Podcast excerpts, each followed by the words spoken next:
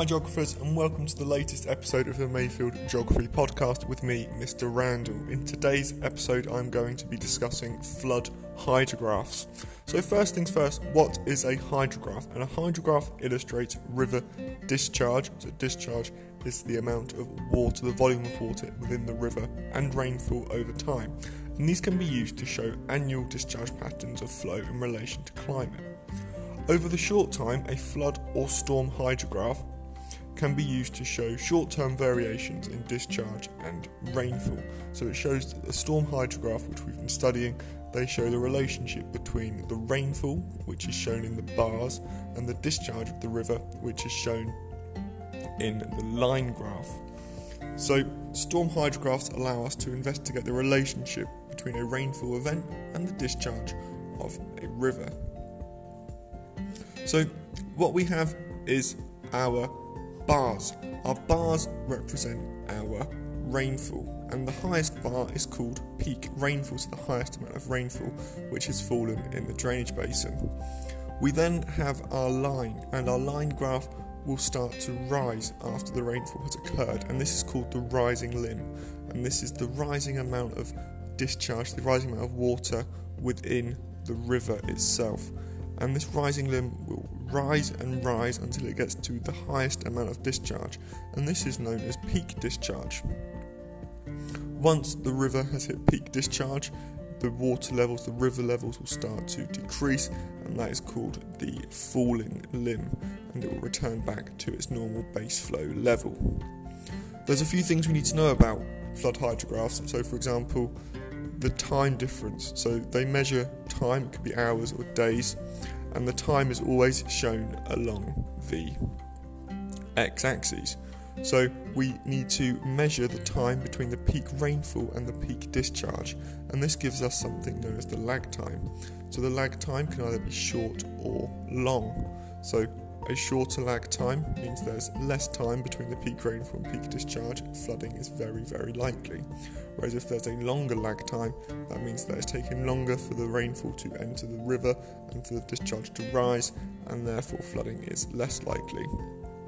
We also have, when we're looking at our discharge, our rising limb and our falling limb, there'll be a bankfull line, and the bankfull means the riverbanks are full of water, and anything above the bankfull will mean that the river is in flood.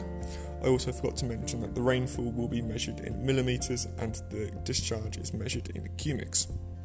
So we have two types of hydrograph really. Um, we can have something known as a flashy hydrograph, which has a steep rising limb and a small lag time, and this indicates the river discharge increases rapidly over a short period of time. Like I said, meaning flooding is very likely.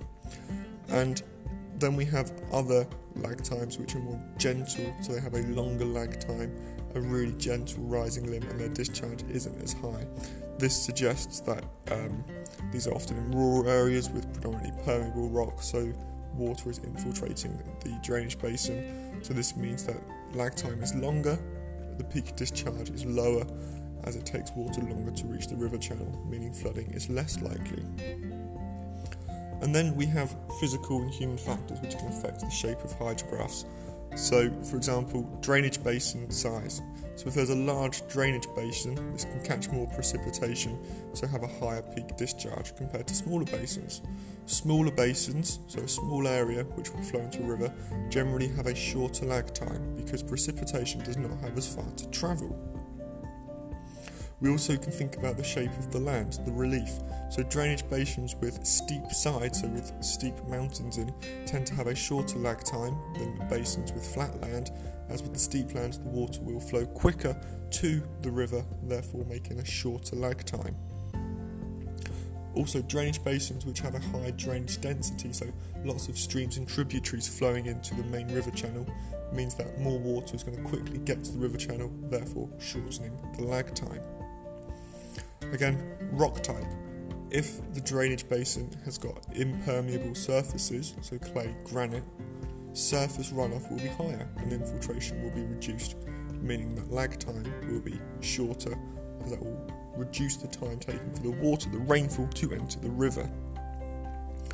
And then we've got some human factors which can affect storm hydrographs. So, human factors which will reduce the lag time. So, drainage systems that have been created by humans um, in towns and cities alongside riverbanks, they lead to a short lag time and a high peak discharge as the water cannot evaporate on impermeable surfaces and when it goes into the drains and straight back into the river, the water is getting to the river very quickly. So that is all from me in this episode looking at flood hydrographs. What we need to do is remember that we have the rainfall shown in bars measured in millimetres, the discharge of the volume of water shown in the line graph measured in cumecs, and the key part of the hydrograph is thinking about the lag time, so the time difference between the peak rainfall and the peak discharge. I hope you found this episode interesting. As always, please remember to like, subscribe to Mayfield Geography Podcast. And remember, geography rocks. Have a great day. Goodbye.